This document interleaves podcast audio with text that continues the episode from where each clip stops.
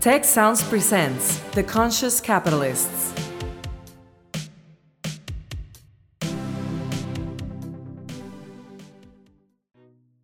Hello, and welcome to The Conscious Capitalists, hosted by two of the co founders of the Conscious Capitalism movement and co authors of the Conscious Capitalism Field Guide from Harvard Business Press, Raj Sisodia and Timothy Henry. Each week, this podcast covers current events and business news, and Raj and Timothy's latest thinking on what it takes to build a conscious business. For more information and notes from the show, go to www.theconsciouscapitalists.com. And now, Raj and Timothy.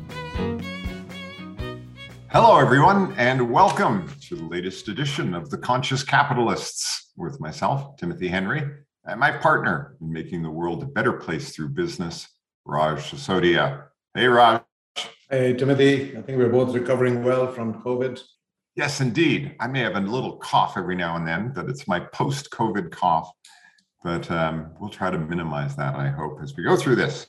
But today, we have a very special um, a very special guest, master of leadership development in all things to do with leadership, and really at the very, very cutting edge of, of conscious leadership, Bob Anderson.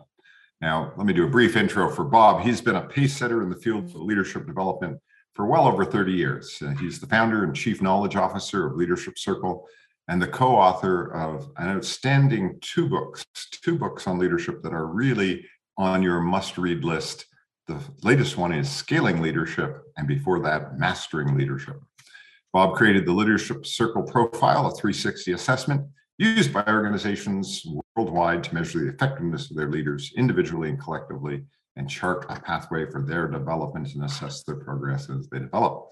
He's also received a bachelor degree in economics from John Carroll University, a master's in organizational development from Bowling Green, and in 2005, the Stayer Center for Executive Education at Notre Dame's Mendoza College of Business awarded him an Innovation Award, and the Miko Leadership Institute awarded him the International Thought Leader of Distinction in 2018. Um, and beyond that, Bob is someone who eats his own cooking and lives uh, the model of what he preaches.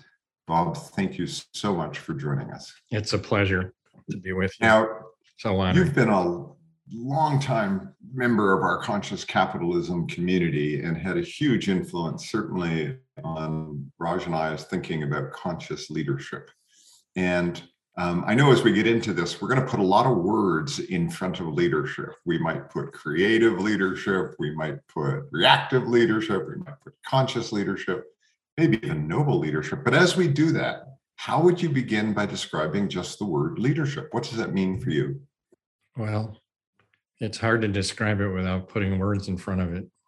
It's um, mobilizing an organization, a group of people to create what matters most, mm. to create outcomes that would be consistent with what conscious capitalism is all about.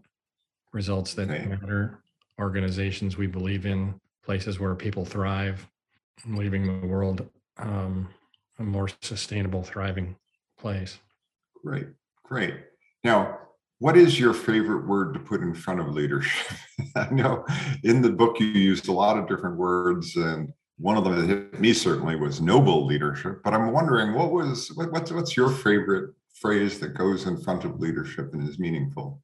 Well, we distinguish between reactive leadership and creative leadership, which are two labels of um, different underpinned by different stages of adult development so I, I was really working with the with our definition of creative leadership um, underpinned that's really underpinned by this notion of personal mastery or self leadership which is you know like if you can step into your life i mean fully step into your life and create what matters most mm. that's prerequisite and then it's how do i how do i translate that to an organization uh, and its ability to scale that kind of creative capacity. And that's our frame on the kind of leadership that's we need much more of in the world. Um, most leaders are operating reactively, our data suggests pretty solidly. Uh, about 20% are making meaning and operating from a self authoring operating system or what leads to creative leadership And um, the next stage we call integral, which um, very few leaders operate in that domain. It's very powerful. I actually think it's what conscious capitalism is pointing toward that level of leadership that's now required more and more on the planet.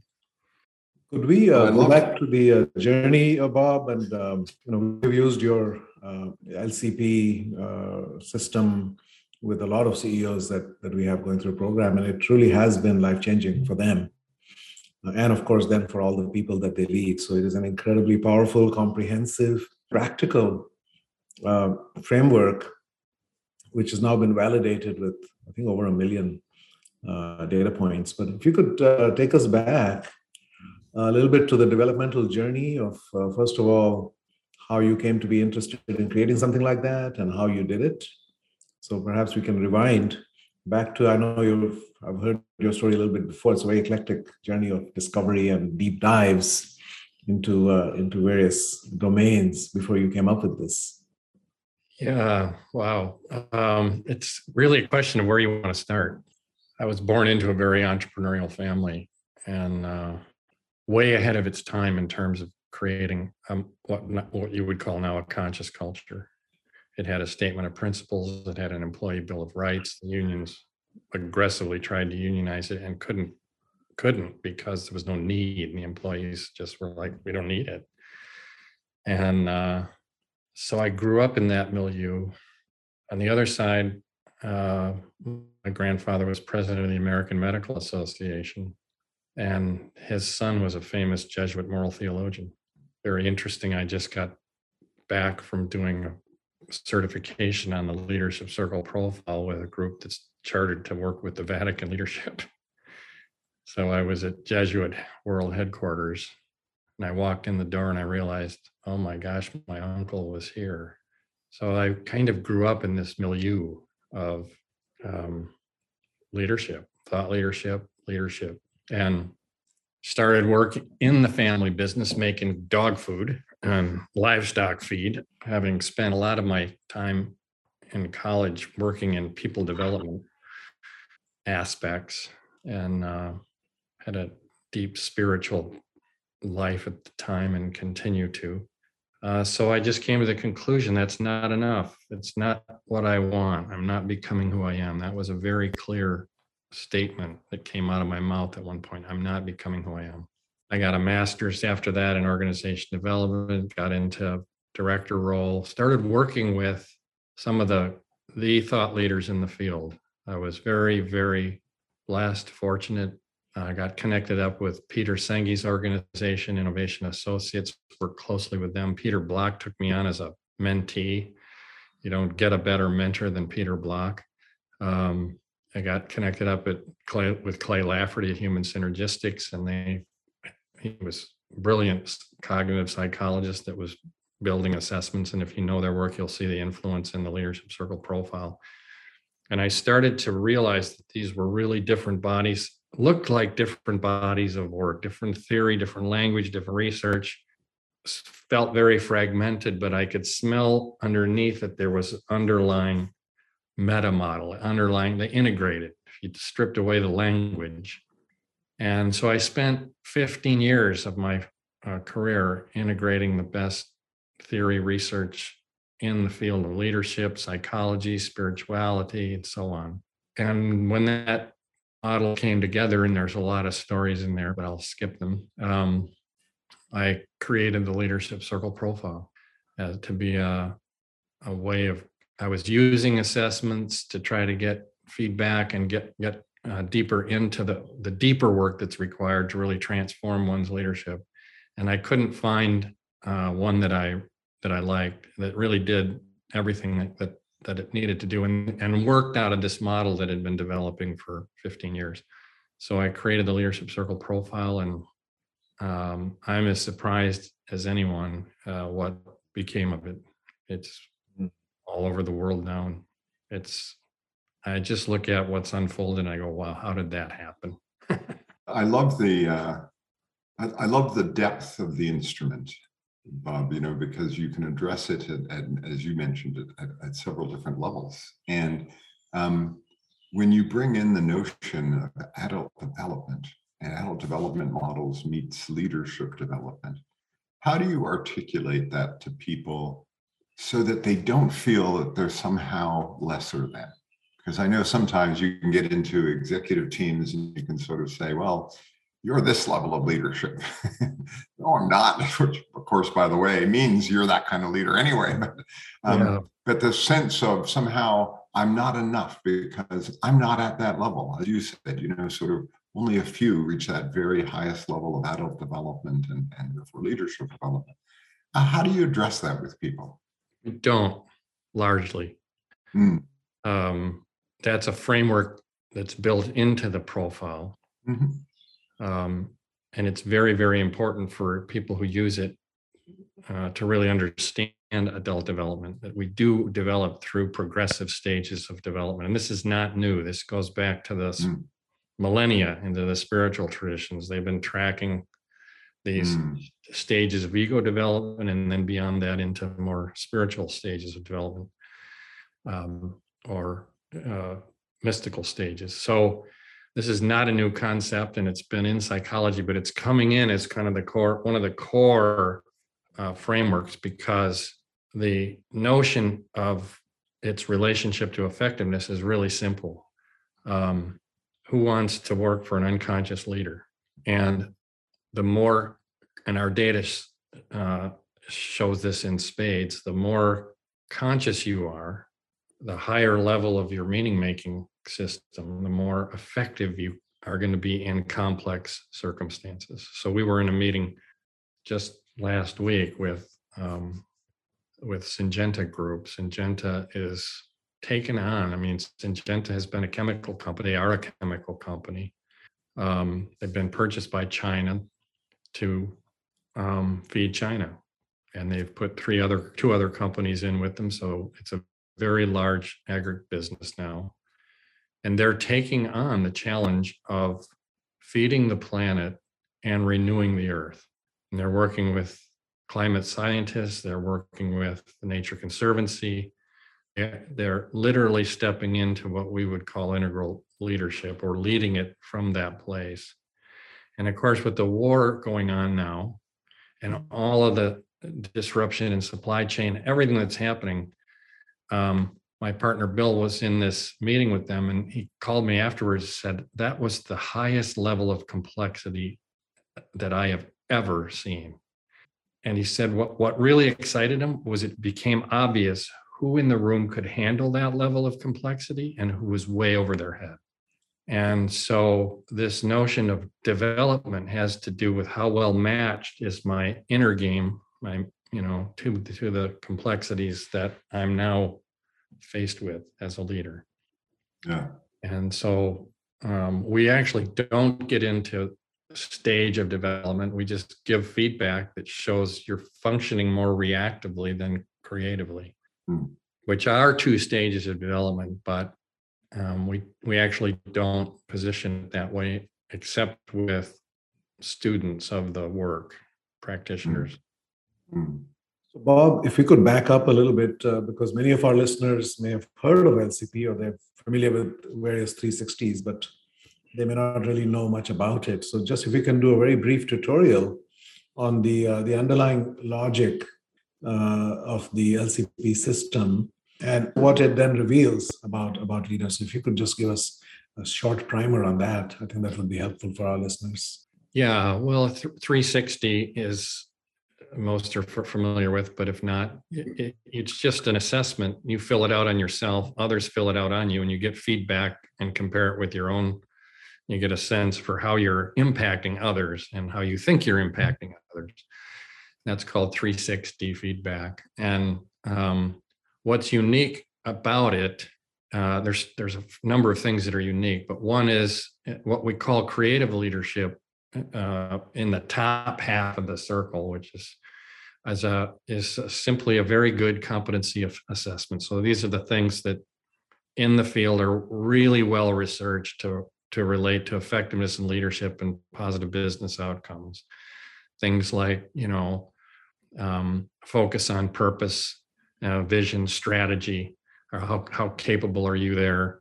Um, are you systems aware? Do you think systemically and redesign systems for higher performance? Do you are you authentic and clear and high integrity in your uh, in your communications? you self-aware, emotionally intelligent? Do you build cultures uh, uh, where people thrive um, uh, and relate well to people and so on? These are the key competencies. Now, juxtaposed to that, uh, for every action, there's an equal and opposite reaction. So the whole thing is built around the opposite dynamics to those things. Juxtaposed to that are a set of measures that say, are, are you showing up reactively? which is a strength, but it's run from fear. It's run through a reactive structure. And when we default to those strategies, we tend to overplay that strength or use it in a wrong situation and underplay the creative competencies. And that has liabilities associated with it. So the top half is very highly correlated to effectiveness. The bottom half is inverse to effectiveness and very solidly so. So it's a very dynamic. I was economics major, right? So I, the models are dynamic, you know, supply and demand, supply goes out, you know, price falls. So that dynamicness is built in. So you can see the interrelationships in the circle between what's working for you and uh, what's not, and how you're getting in your own way. And then on the left side, you have yeah, ta- yeah, task and relationship right? So one is how well do you how do you go after task, and the other is relationship.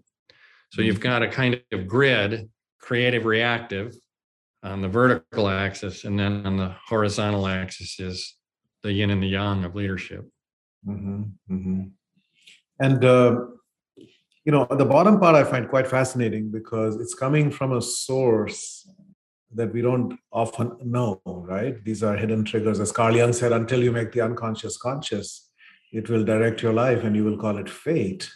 And likewise, you have reactions and uh, you know defensiveness and uh, you know what's called an amygdala hijack and so forth as a result of of your upbringing, your childhood, the traumas that you may have experienced, etc. And I think the bottom part really addresses that and, and at least identifies those tendencies. Yeah. And then we have to figure out how to how to neutralize some of those right? Yeah. Yeah that's part of the power too if uh, underneath the behavioral map that i just described is your inner game and it points to what's running the show here what are some of the core assumptions that are driving the way you're deploying yourself moment to moment uh, and leadership, our greatest asset is uh, uh, deploying self into circumstances. So, who is showing up and how am I showing up in any moment gets run from a, a deep inner game. And so the bottom half points each dimension, each dimension in the bottom half, there are 11 of them, are behaviors that are typically run by a, an unconscious belief um, that it's in your interest to be conscious about. So I grew up in this amazing family that I talked about, and part of its gift to me was that we developed a work ethic. And uh, my brother Jerry, who you interviewed uh, just a couple episodes ago, and I spent a lot of hours in the basement with a welder and building things under the tutelage of my dad, who a check to the work every night. I mean, every night he'd come home and get out the level and the square and the tape measure and everything. And if it was right, he lavished praise. If it was wrong, he was furious. And I'm talking within a 16th of an inch, it had to be perfect. Mm-hmm. Well, while I learned a ton that has served me very well, I also got wired up uh, love equals performance and i'm worthless if it isn't perfect and that took me a long way because i got really good at creating outcomes and results and then i ran into the limitations of that both the energetic cost to me and to others around me they could never measure up i could never measure up and that's just one of them I have a bunch more in there. And so all of these beliefs and assumptions, which we call reactive, uh, take a strength and you hook your identity to it. I'm okay if people like me, if people see me as loyal and supportive. Well, that leads to a lot of caution, what we call complying, playing small, risk averse behavior, highly inverse to effectiveness and leadership. I'm okay if I'm brilliant, if everybody sees me as smart. I have to be the smartest one in the room. Or I have my worth connected up with finding what's wrong, being critical, analytical. And that's a strength. Overplayed, it can be brutal on people. I'll tell you the truth, but I'll level you. I don't level with you, I level you. So this is the reactive. It takes a strength and uh, overplays it uh, when under threat. Well, you know, if you look at the kind of parenting most people receive, you know, I think you are probably among the fortunate.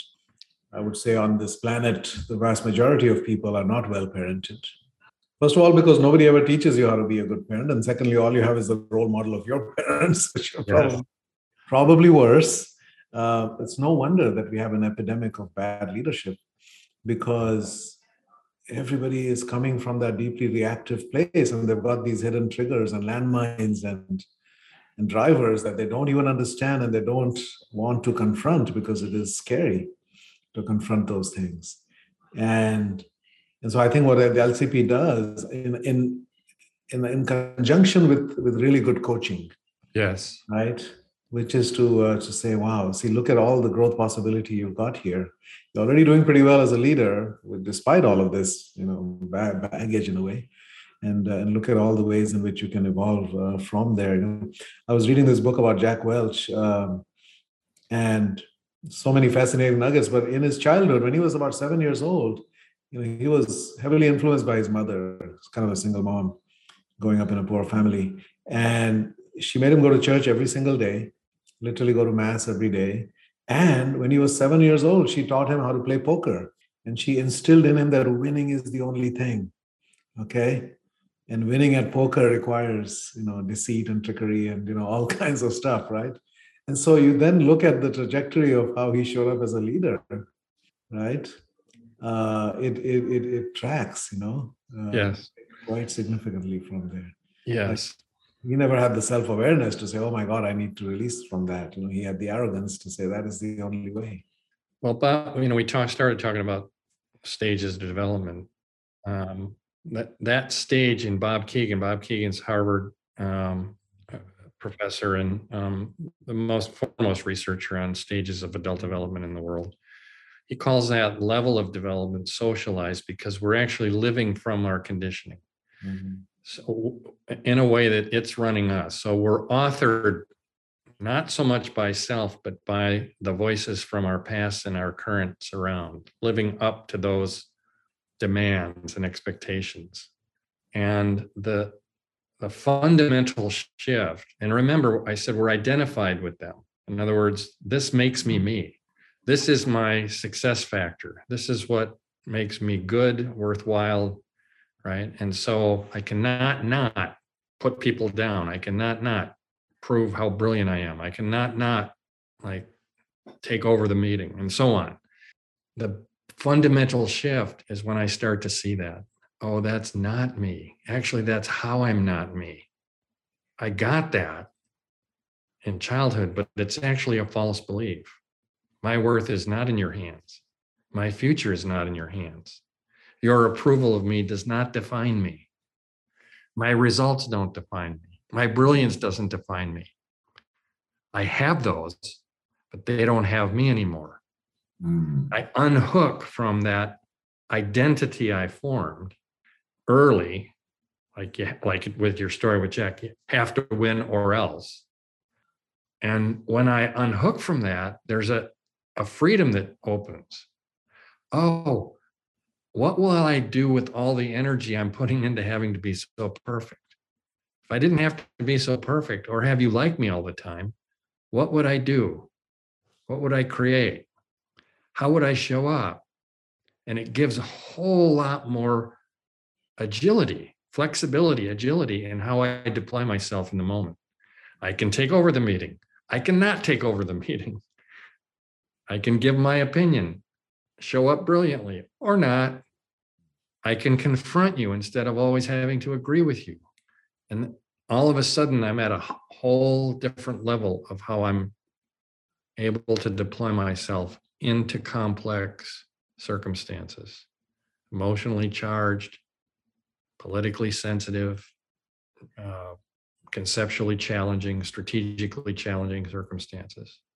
Well, I want to play off that theme of complexity that you just brought up because I think that uh, you know you point out in many places, uh, and we're all experiencing it right now. The world is getting you know more complex. You know, I was joking with a client the other day when I put up a slide about VUCA, the, the, the VUCA world we live in. And then I went back and I looked and I first used that in a presentation in 2006. I, was, sort of saying, well, but now I really mean it. You know, like 16 years ago I said it, but you know, I really mean it now. And in many ways, we are in such a complex and fast-changing world. And um, the, the way of managing or leading where things were more predictable, where we could be very um, leading by the book, so to speak, in a very top down way, those days are gone. And, um, you know, the day on the need for creative and integral leaders and people that are um, aiming in that direction has never been greater. And I, and I'm curious, you know, how does that start to play out in some of the organizations you work at with? And and I guess what I have in mind is, uh, you know, just recently contacted by a startup that's in the blockchain world and the metaverse, and you know, we're having this early discussion of like, well, what kind of leaders do you want to have here as you build your organizational DNA?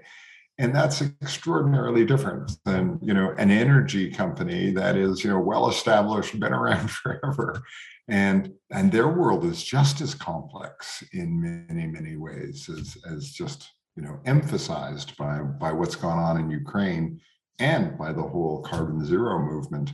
Um, and yet they've got a very very traditional mindset in many many ways. And and yet they all need this new kind of leadership. How do you place that? And how do you start to position that when let's say some of these more traditional companies come and talk to you? Well, usually there's an itch they're trying to scratch. Mm. If it's Roche Pharmaceutical, which whom, with whom we do quite a bit of work and a very traditional, you know, and successful company, doing great work in the world. I mean, how do we bring, uh, uh, you know, they were embarking on uh, an agility effort. In order, how do we get more agile to get life-saving drugs to market faster? and it really wasn't about making more money it was about how do we bring things uh, that can save lives into the into place faster higher quality faster really noble effort mm. and they realized um, through some of the conversations we were in with them that they could not do that from their current leadership model it didn't mm. support the agile movement high engagement, highly agile, innovative. culture wouldn't support it. It was highly reactive. And so they're mm-hmm. very, very clear with us now that that strategy and the structure that it that they're they're putting in place to deliver on that strategy will not boot up on reactive leadership. And so it's a very pragmatic argument, really. Uh, can your leadership and the way you're showing up as a as a leadership group and we have we can do assessments and give them some feedback on that to open up that discussion does it support what you're trying to create? And in many cases people go you're right we have to change. You know bob you meant, you use the phrase leadership model and i was just talking to a french company yesterday and they have their leadership model and it has three elements in it and so forth and so many companies do. And i just look at those and i say why why should companies create these idiosyncratic leadership models? I mean, to me, what LCP has is what leaders should be. It doesn't matter to me the industry or the, uh, the context, really, right? Yeah. All of those other leadership, so-called leadership models, are half baked and you know, it's like me coming up with a physiology and an understanding of human anatomy, uh, uh anatomy that's unique to my company. You know, why not use uh, something? I'm kind of putting in a plug for LCP here, but I'm just feeling like my advice to companies is don't create these uh, so-called leadership models. You know, adopt what is at the uh, the leading edge of this. You know, when I was first creating IT for the, I didn't write the IT, but I was working with a company that did we wanted to build in the, the ability to be flexible so we could use our competencies or theirs and some of that might be languaging but it might be okay let's add some or you know change some of the competencies in this model and so you know i would get into these conversations with companies and they'd say can you use our model i say well send it to me so they'd give me their model and it was typically all yang yeah. Hmm. all results drive results, strategy, execution, da, da, da, da, I'd say, well, what about relationships? Or what about authenticity or self awareness or compose? What about those essential elements? Well, they're not in the model. And I said, well, why not? Well, we've we've got a new CEO and he's really focused on developing the company through leadership. And this is his competency model. I said, well, it doesn't have anything to do with teams or relationships or building internal capacity. He said, well, he's his diagnosis of the organization is that everybody's sitting around talking to each other and they're not advancing the ball. And I said, oh, he's confusing complying with relating, like holding back, playing it safe. Everybody's being agreeable. It's too nice. That's not leadership. That's not relationship. You need to get power in your relationships.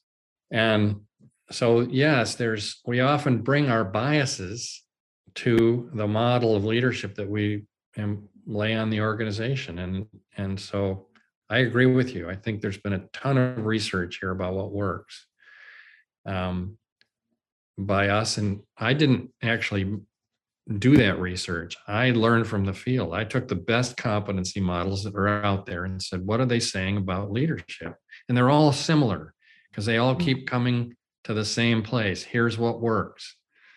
So the field has over decades researched this, and it's a very strong uh, set of, and it's not 65, it's, you know, 20 things that really make the difference. Mm-hmm. mm-hmm. Well, Bob, I'm glad you bring that up because I'm always fascinated by the fact that you have an evidence-based approach. You know, this wasn't I, you know, the the you know, you read the I mean, even read Jack Welch's book on leadership. Oh, by the way, and you know, he's got his six favorite things that make a great leader. And it's like, well, Jack, you know, where did that come from? Well, you know, it was my experience, and therefore I wrote about my experience. Um, so I love that it's fact-based.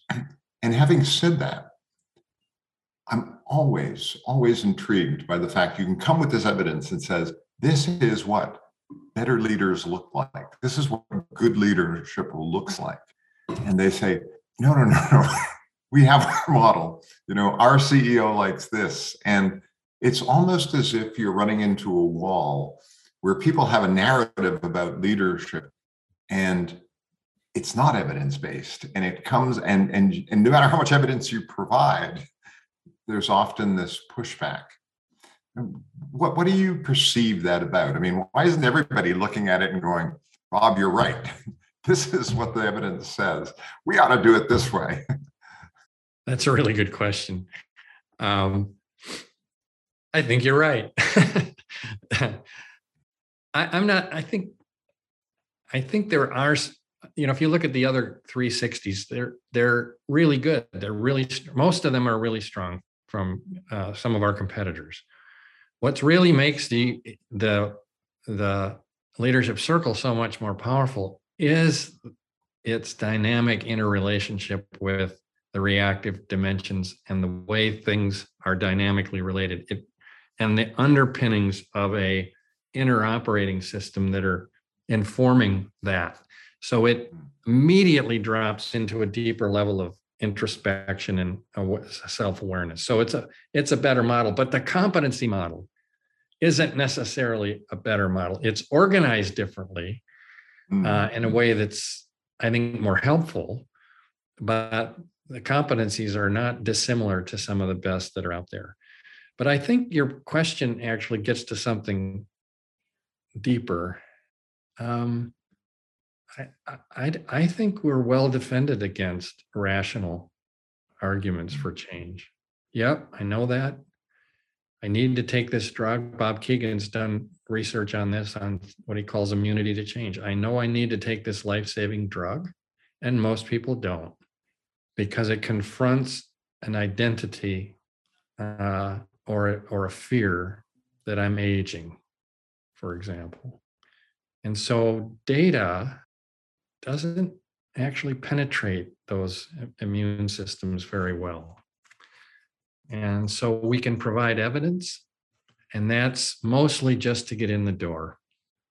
Once you get in the door, you got to help people drop beneath the data. The data isn't uh, the profile we, we say is it's not about the data, it's not getting into the data, it's getting into the person.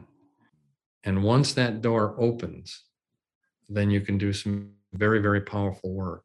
And we hear this a lot. We were talking with a very senior leader in one of the largest consulting companies in the world. And he said, I was unprepared for the level of access that, that you have with me. And it was a welcome unprepared. He said, I've never, I've some of what I've told you, I've never said to anybody in my life. Mm. I've never, so it, it opens doors that are where transformation can happen. The, the deeper terrain, the inner terrains Raj pointed us to that comes goes way back where we're, you know, operating on old wounds that are now no longer serving us. They got us through. If you really look at, we we were recently doing a workshop on integral leadership, and one of the senior CEOs was dropping into a place of a, ch- real childhood hurt. We didn't get the story, but you could tell there was a lot of pain there, and he was willing to look at it and later talk about how this has really opened up so much possibility for him but but when we looked at it what was so beautiful was to see how this little boy was heroic. Like you develop that strategy to always win, to drive things forward. You develop that strategy to, to keep yourself alive. What an amazing creation, you know? And it was a beautiful thing for him to reframe this into that was a brilliant adaptation to what I grew up in and it got me through, saved my life. And now it's not only driving behavior that's inadequate to the situation, but it's it's a frozen um, energetic within me. It's got tremendous energetic costs. I'm playing much more contracted as a human being than I otherwise could. And so his just touching it and being met in that by us, by the group, with no judgment, with uh, complete awe, really, at the beauty of it.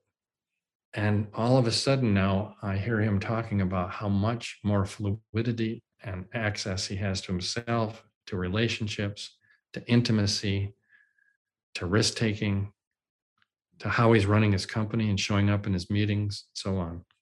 And that's the healing journey that you're talking about, Raj.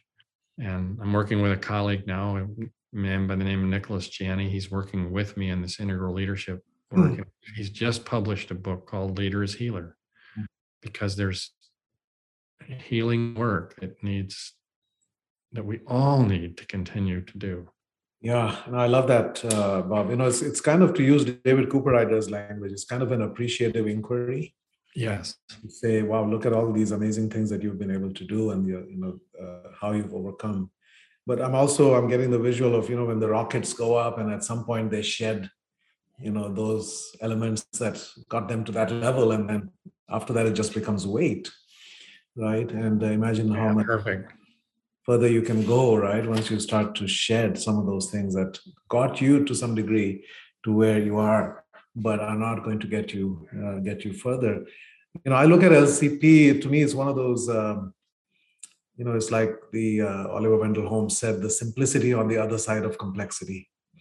You know, it's to me, it's like E equals MC squared. It's that level of profoundness and yet simplicity that just clarifies everything. So I just want to express my gratitude. That that's a gift you've given to the world, yeah, and I think uh, it has.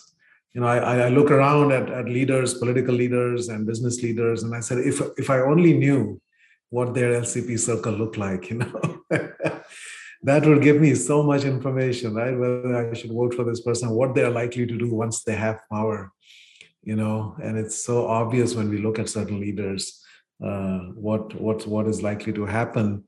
And the other thing, you know, there, there's this phrase that I saw with a company called Pivot Leadership, which is a leadership development firm. Uh, but their tagline I always loved. It said, "Better leaders equals better world." Yeah. Right. And by the same token, bad leadership destroys what is good in the world. And in your model, what I also love about it, it's not just better leadership being defined as just purely better financial outcomes, but it truly is making this company good for the world, right? Because you yeah. bring those dimensions of higher purpose and uh, yeah. systems thinking, uh, etc. Right? So it it is it is related to the larger picture of what leadership is ultimately about, and it also shows that it also delivers great financial results. I mean, you've got that data, you know, as well. Yeah. yeah. So do you with your firms of endearment research. You know, I want to go back to VUCA for a minute. I recently was talking, uh, I found kind of unrehearsed some, something come out of my mouth that surprised me. And it was that the challenge for leaders today is no longer a VUCA. Yes, it mm-hmm. We have incredible complexity as, you describe so well. But it's now the challenges beyond that, that our the challenge of leaders, especially senior leaders, is to righten the planet, to righten, to, to rewrite the rules of civilization from ground mm. up. Mm. That it that the order that we're in is, I think, coming to an end, and needs to. It's as much as you've been brilliant in describing Raj the greatness and contribution that capitalism has made, there's some fundamental rewriting of its foundations that are required. And so we have to rewrite society from ground up, from the presumption of unity, from the presumption of our inherent unity, the unity of all things, which goes, I think, right to the heart of conscious capitalism. Mm. And that nobody knows how to do. It's it's going to take tremendous innovative capacity to rewrite, recreate uh, the, a new order. Because mm-hmm. back to normal is a death sentence for the planet and for humanity. And we all know this at some deep level, and none of us knows how to do it. And so, this capacity uh, that I think is right at the heart of conscious capitalism is how do we step, and this is an integral, more integral leadership capacity. How do we step into the unknown? How do we lead from unknowing and discern the future that's trying to emerge through us and through our leadership? Let it inform us. So we move from being self authored, I'm creating this organization I believe in, we are creating this organization we believe in, to being authored by what's trying to emerge through our association and through this organization and our leadership for the stewardship of the planet or a better world. How are we being authored now by what's trying to come in and must come in if we're going to make it? That's a different challenge altogether. And that's what we mean by integral leadership. And it's both this capacity to, to, to be intuitively informed so that we can break through on new structures, new innovation, new forms of energy, new organizational designs, and so on, and to address the shadows that are in me and in our collective. That if we don't address them, we just recreate the old patriarchy, gender issues, race, our relationship with the natural world, and on and on and on, wealth inequality. These, we must rewrite our relationship with all these things as we manage VUCA. And that is a complex challenge. It is. And, uh, you know, I, I know that, you know, when we talk about conscious capitalism, there's an underlying assumption that somehow the world's level of general consciousness is slowly, slowly rising, and therefore more and more people can begin to even understand the language that you're using, because fundamentally, at some level, you're you're, you're talking about um, almost sort of spiritual development and the the, the development of of mature spiritually and psychologically mature adults. And you know I, I, I sometimes look at the younger generation. I have a you know a 25 year old and a 22 year old back to your point raj about parenting. Not to say i've been a great parent but i've been a, a good parent. And i hope i hope that they have a, a different set of values or a different beginning place than certainly what i had. Yeah. and uh, and i'm curious does, does there is there you know where does the hope lie for you? And and and where do you start to see these you know kernels of optimism you know that have been planted or are starting to grow? How, how do you see that? I would go back to say the syngenta example. I think the future is going to be brought in by business. Governments at the moment can't seem to get out of their own way Mm. So it's going to take corporate leadership. That's where all the power is. And it's also many many of these organizations are not nationally bounded. So they're they are interested in the collective playing field, the collective welfare. So I'm encouraged by those kind of examples. You've got one in my brother Jerry, my brother Jerry, CEO and chairman of Detroit Edison. I'm so proud of him. Unbelievable. He's my little brother. I teased him mercilessly growing up, and he's made a heck of a contribution. and, uh, you know, he's literally led the industry in moving toward, car, you know, low, very low carbon commitments. And um, that's a tremendous contribution with a lifetime. So I think, you know, when you see the same kind of passion out of a Syngenta organization saying we can uh, feed the world and reforest the planet. There is a way to do that. And so how do we how do we um, position our business to be a leader? And one of the leading climate scientists who works right at the heart of it on a world stage said there's only six companies in the world that can materially make a difference here. And Syngenta is one of them. And so when I see leadership like that stepping up and saying, okay, we're going to take this on, we can thrive as an organization.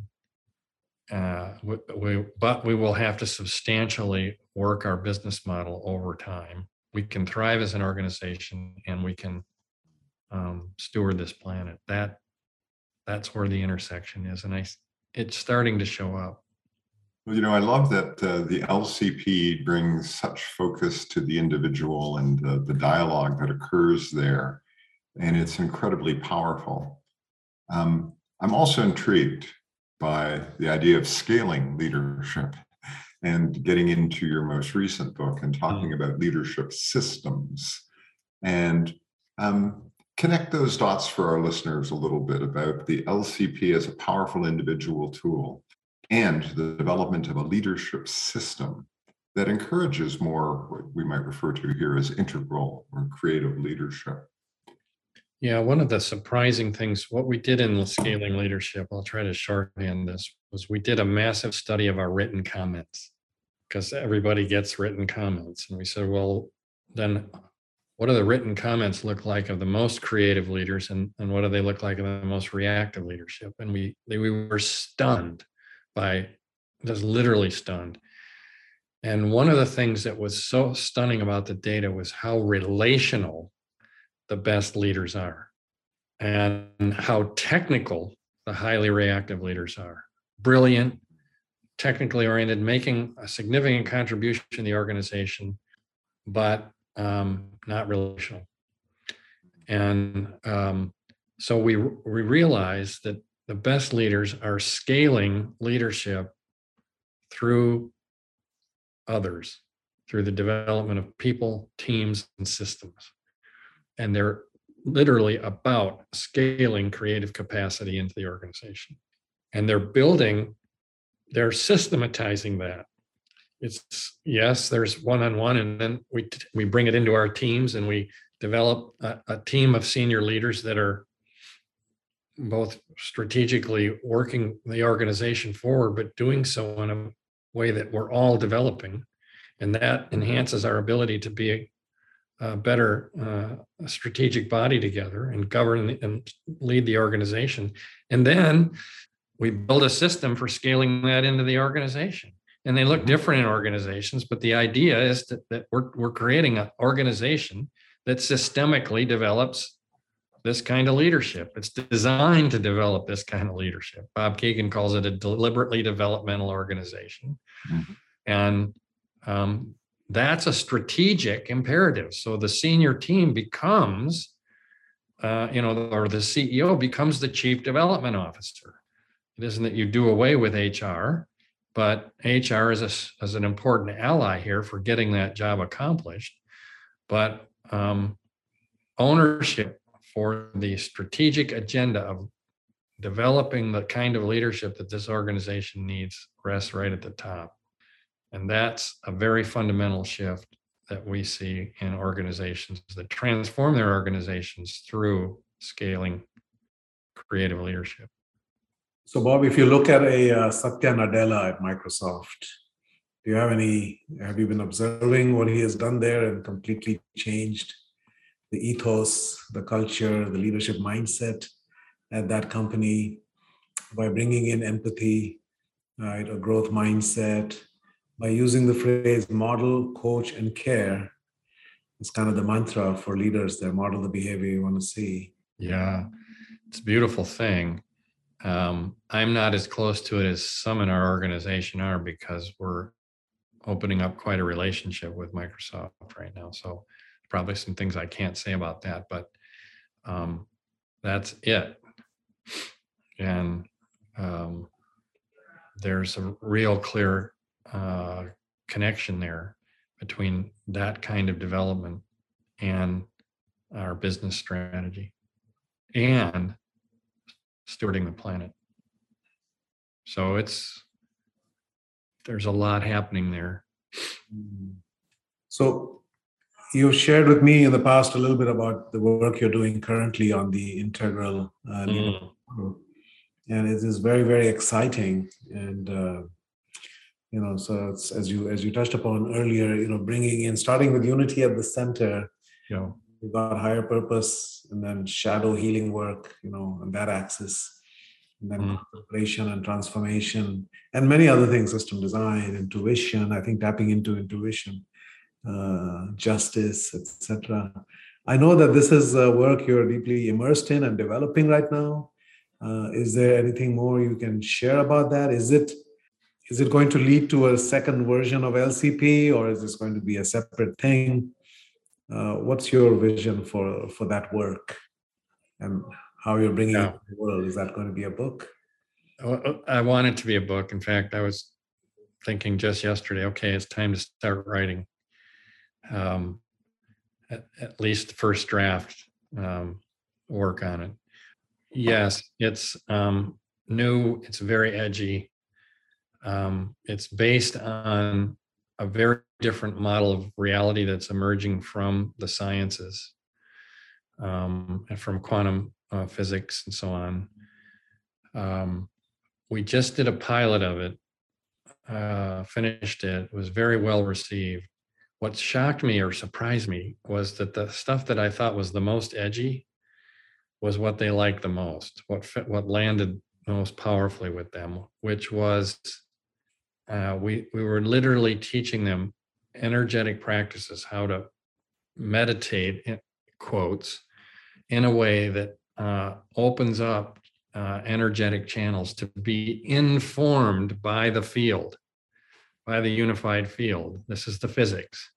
How do I tap the information that's already there to in the to be informed in the midst of unknowing and to inform my innovation and purpose or vision that's trying to come through and that those practices um, people wanted a lot more of because they they saw an immediate value in terms of how they were showing up the presence with which they were leading the impact they were having just by dropping into more presence in their teams and so on. There was a whole and then the other part that was was surprising to us was that just running those currents through your system evoked shadow. So people started to hit deep blocks before we thought they would. And so um, then working those opened up uh, the capacity to hold much higher currents through the energetic field of the body. Now that's sounds like woo-woo language, but it's actually leading science. And so uh, we we we're, we're, really I'm really interested in this integration where this what we have kind of relegated to metaphysics or spiritual is now being there is a model of reality that actually uh, explains that, and so we're tapping higher capacities uh, and bringing those online with leaders, and it was it was a uh, wonderful experience. I don't know if we'll do another assessment. Um, it we might um, uh, it would probably uh, be aimed at the subtle differences between creative leadership, which is really effective, and um, what comes on at uh, integral uh, that's of higher capacity. It takes it another level. So I still think there's more modeling and more learning there for us before we're ready to systematize it into an assessment. Um, and it may become that, but certainly we're we're wanting to write up what we're learning and uh, some of the case studies of organizations we're working with that are moving in that direction. Very exciting. Um, and speaking of emerging science, uh, you know, there's a whole renaissance in a way of research uh, in looking at the use of psychedelics Yes. Get into the subconscious uh, and uh, and uncover and and help to heal traumas uh, and so forth. There's a tremendous amount of work and and highly impactful um, work in terms of dealing with PTSD and, and things like yeah. that. Do you see a role for those things uh, in leadership development? Uh, and- I do. I do actually. I was talking with someone recently who's doing really leading edge work uh, with executives where they actually sequence your DNA and uh, so on and so on. And they're working right at the edge of science. And they're working actually with natural hormones that the brain would actually give off. Ketamine is one of them. And I can't remember the other one that she mentioned that um, puts you kind of in a euphoric bliss state, opens the heart. Uh, that's a secretion from the brain. Anyway, they're working with micro doses of that and then doing, you know, having leaders look at some of these challenging places within themselves. Mm-hmm. And they they're finding real ease of access and then and then and things just automatically self-organize and write in, in a profound way. So I mm-hmm. do think there's a, a way of I was just talking with a colleague of mine who lost his son and as trying to deal with the grief of that, mm. uh, he he got with a psychologist who used uh, MD, what is it, ecstasy, basically, yeah, to to to work with him on that. He said it was tremendously healing for him, tremendously healing. Um, so I do think there's a place uh, for that with proper, um, you know, expertise. Mhm. Well, I've had some personal experience with that and actually have uncovered traumatic things in my past and actually have uh, had uh, the ability to make sense of things and also to heal certain things. Yeah. And Yeah. Essentially, you know, as you said early on, to become or be able to become who I am supposed to be. I'm not becoming, yeah, to understand who am I really without all of those things that got, you know, foisted on me right at an early age. Yeah. The the I do think there's a place for that. I'm I'm I'm also surprised by uh, when you can create in in a group setting, for example, a very safe container um, of people showing up in full presence together. People can drop into those places. You get much more immediate access. I was working in this week. I was working with at the Vatican. That was a very very was the most powerful work I've ever done uh, in part because the people that were gathered to do this work, and also because I didn't have to to um, I was able to talk about spiritual language, and and therefore in their language system, which is basically Catholic Jesuit because of the nature of the work, um, which is what I grew up in. So I know that system, and it dropped the work so deep. People were stunned. And we have a process in day two of our certification training where we just open it up for a couple hours to say, okay, what's cooking? What's going on with you? And the work went so deep. In fact, one woman got up in the middle of the conversation, walked across the mat. We have the profile on a great big floor mat, sat down in authenticity, and said, I'm compelled to say this. And she confessed for the first time in her life that she was abused as a young child, sexually abused. And she wept and she wept and she just wept. And I was moved to just go sit with her. And I held her hands, didn't say a word, just met it. And the group came around and just put their hands around on her, not in a caretaking way, but just in a supportive way. And it was a powerfully transformative moment. Mhm. And there were others that un- opened up in that space. So um, I I do think we know how to very lovingly and supportively help leaders face um, very deep and traumatic issues that they may have grown up with, which which has actually compelled them to be so extraordinary Mhm. and driven them in ways that are very powerful, Mm. but are now like the rockets. They're just Mm. they're like costly and um, maybe having toxic effects around them that they're not aware of. And so we know we we have the capability both through the psychedelics or drugs and through a deep process work to do this very safely and very beautifully and powerfully. Oh, it's beautiful, Bob. You've you've covered such a such a breadth of topics with us today, and I love that we're ending it with sort of this notion of love and healing as being an important part of our growth as human beings and as leaders. So thank you for all you do in this space to help unlock that uh, that human potential. Yeah. And if people want to hear more about the Leadership Circle profile and more about the work you're doing, how can they find out more?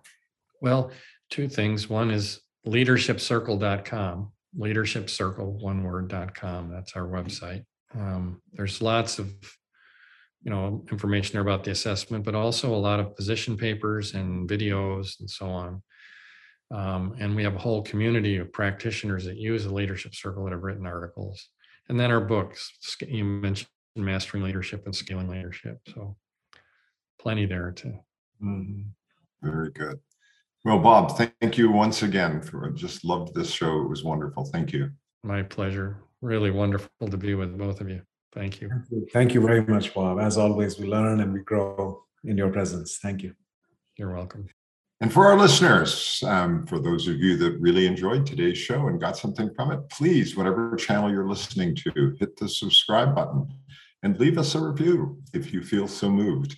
And if you want to leave a message for Raj and I and give us some feedback or advice on these things, please go to theconsciouscapitalists.com and there's a place there where you can leave us your comments.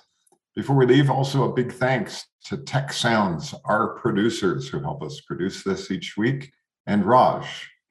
Who else do you want to thank? I want to thank Tecnologico di Monterrey, where I'm a professor now, and the uh, Conscious Enterprise Center, uh, under whose auspices now we are offering this uh, this podcast. So thank you all. Thank you all, and we'll see you next week.